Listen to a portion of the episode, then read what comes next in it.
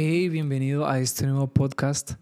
Este es el primer episodio que jamás he grabado y como sabes, siempre dar el primer paso para cualquier cosa es, es el más difícil. Ah, y para empezar, no tengo una banda sonora de fondo aún, un nombre o, o una estructura para darte el día de hoy, pero deseo que podamos ir aprendiendo juntos en, en el proceso. Llevo todo un año con la idea de iniciarlo, eh, preparándome, viendo videos de YouTube, buscando dirección de parte de Dios, eh, con la ayuda de algunos amigos. Y, justo hoy, 7 de marzo de 2022, esta fecha no, no, nunca la voy a olvidar, eh, grabando este podcast, inicié un ayuno global de 40 días junto a mi esposa y mi hijo Samuel, de un año y cuatro meses. Em, él está ayunando su fruta favorita. Y te tengo un reto. Déjame en los comentarios saber si logras adivinar cuál fruta es. es broma. Pero bueno, muchas personas y, ministerios se han unido a este ayuno global, eh, el cual han llamado el ayuno de Jesús. Y, y el énfasis de este ayuno es el mensaje de la última semana de Jesús antes de morir antes de ir a la cruz. Eh, Jesús, eh, esta última semana, de, eh, predicó, enseñó a sus discípulos. un lunes o un martes, ah, él enseñó acerca de Mateo 23, 24 y 25. Miércoles, un jueves, un jueves él enseñó acerca de Juan capítulo 13, 14, 15, 16 y 17. junto, justo antes de, ir a la cruz los teólogos, muchos teólogos eh, están de acuerdo con que este es el mensaje más importante de Jesús antes de ir a, antes de, ir a la cruz, morir y resucitar. Y el mismo Espíritu Santo está haciendo énfasis acerca, acerca de, esto en esta generación. Quiero darte algunas referencias acerca del ayuno. Eh, en Joel capítulo 1, el verso 14, Joel capítulo 2, verso del 12 al 21, Isaías 58, Mateo capítulo 4, del 1 al 11, capítulo 6, eh, Mateo 17, ah, Esdras capítulo 8, Esther, eh, hay, hay, muchas referencias de hecho en la Biblia registran tres tipos de ayunos según teniendo en cuenta la duración. Eh, el ayuno de Esther, que duró tres días en el que solo tomó agua.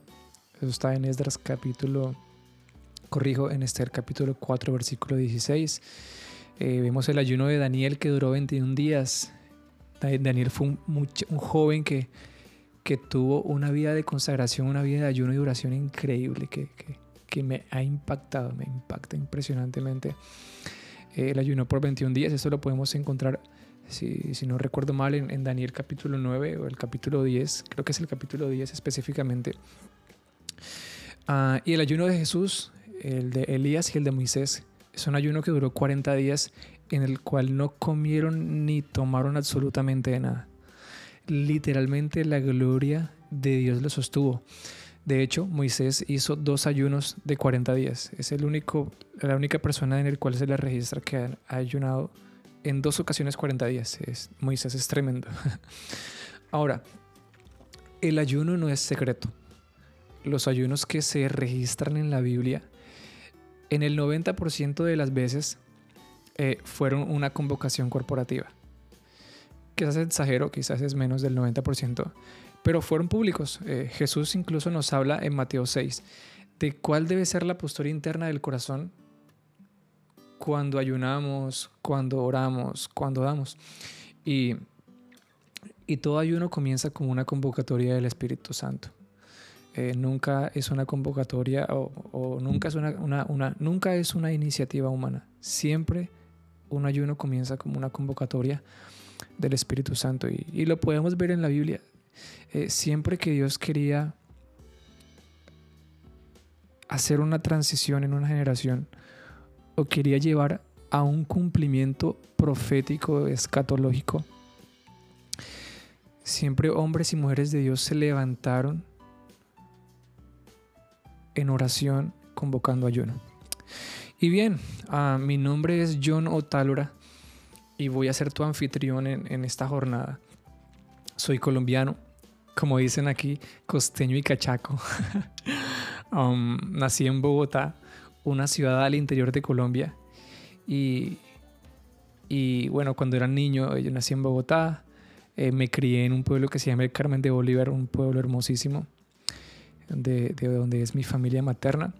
Y en mis 20 migré a Cartagena de Indias, una hermosa ciudad al norte del país, turística, hermosísima. Em, tengo una increíble esposa llamada Laura Daniela eh, y un bebé llamado Samuel. Y juntos lideramos en nuestra iglesia local un grupo de oración, o, célula, o, grupo de conexión, o grupo de amistad, mm, como, como tú le llames. Y eso es lo que hacemos cada semana en nuestra casa, o es una de las cosas que hacemos. Eh, soy líder de alabanza en mi iglesia local desde que tengo 25 años. Y creo que buscar a Dios es algo que, que siempre quise desde niño. Recuerdo que mi tía me enseñó a orar. Eh, recuerdo que cuando tenía unos tres años yo, yo le pedía a mi tía, ah, tía, vamos a orar. Y, bueno, y nos arrodillábamos y, y todo todo lo, que hacemos al orar. Eh, bueno, eh, eh, ya después en mi adolescencia pasé por crisis, cuando era más joven, y bueno, no tuve un papá o una madre presentes. Pero en todos estos años siempre hubo personas que me amaron, que me cuidaron y una iglesia local que me acogió. Hasta el día de hoy. Creo que si había algo de dolor en mi corazón oculto, eh, Dios lo sanó. Hoy tengo una bella familia eh, a los cuales amo y por quienes me siento agradecido con Dios. bueno, mi intención es, es, poder darte episodios de no más de 10 minutos, de 10 a 15 minutos y crear un contenido de forma semanal. Creo que me acabo de comprometer. Pero sí, quiero, quiero crear contenido de forma semanal, en forma de podcast, de vlog y producir contenido que pueda edificarnos. Eh, mi enfoque principal es tener una perspectiva bíblica en el contexto de lo que Dios quiere hacer y decir en, en nuestra generación en este año 2022. Y en este momento, en esta fecha en la que estoy grabando esto, eh, hay guerra en Rusia, guerra en Siria, eh, guerra en muchos lugares. Y, hace el 22 de marzo, de febrero, se, se, despenalizó el aborto en mi país, Colombia, desde la semana 24. Y bueno, la iglesia se ha levantado, hemos levantado nuestra voz a favor de cuál es la opinión de Dios acerca de esto, al defender la vida y restaurar los valores de la familia lo cual también ha pasado, el, eh, si no estoy mal, pasó el año pasado en, en Argentina y, y, bueno, en Estados Unidos desde, desde 1973. Esto fue aprobado y se calculan 63, mil, 63 millones de abortos solamente en Estados Unidos desde que se aprobó, lo cual es terrible. Esto es un genocidio fantasma. Y y bueno, quiero que conversemos acerca de cuál es el plan de Dios, acerca de las cosas cotidianas y naturales de la vida, temas referentes a la Biblia, hacia dónde Dios está llevando nuestra historia referente a, estos últimos tiempos, la importancia de, nuestra generación y en mi opinión, quizá la generación más importante en toda la historia en el plan de Dios pues veremos la, segunda venida de Jesús y veremos la transición de, esta era al milenio y, a la eternidad. Em, y bueno, y cómo, esto eh, impacta en cómo debemos vivir nuestro estilo de vida hoy, en el presente. quiero ser personal, no quiero predicarte, quiero que hablemos de principios bíblicos que nos puedan ayudar para entender el plan de Dios. La narrativa completa del plan de Dios desde Génesis hasta Apocalipsis, tomando los evangelios, los libros históricos, los libros proféticos, los libros, poéticos, tomando todos los libros sin excluir ni uno solo, ¿verdad? Eh, que nos puedan ayudar a entender el plan de Dios. No pretendo tener toda la verdad, eh, tampoco imponer mis opiniones.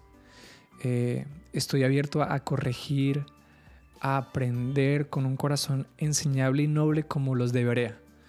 No sé si recuerdes ese pasaje en Hechos 17, capítulo 11 al 12, donde Pablo les estaba enseñando las escrituras y los de Berea eran más nobles que sus compañeros, porque ellos escuchaban la palabra de Dios e iban a las escrituras a comprobar que lo que Pablo estaba enseñando era correcto.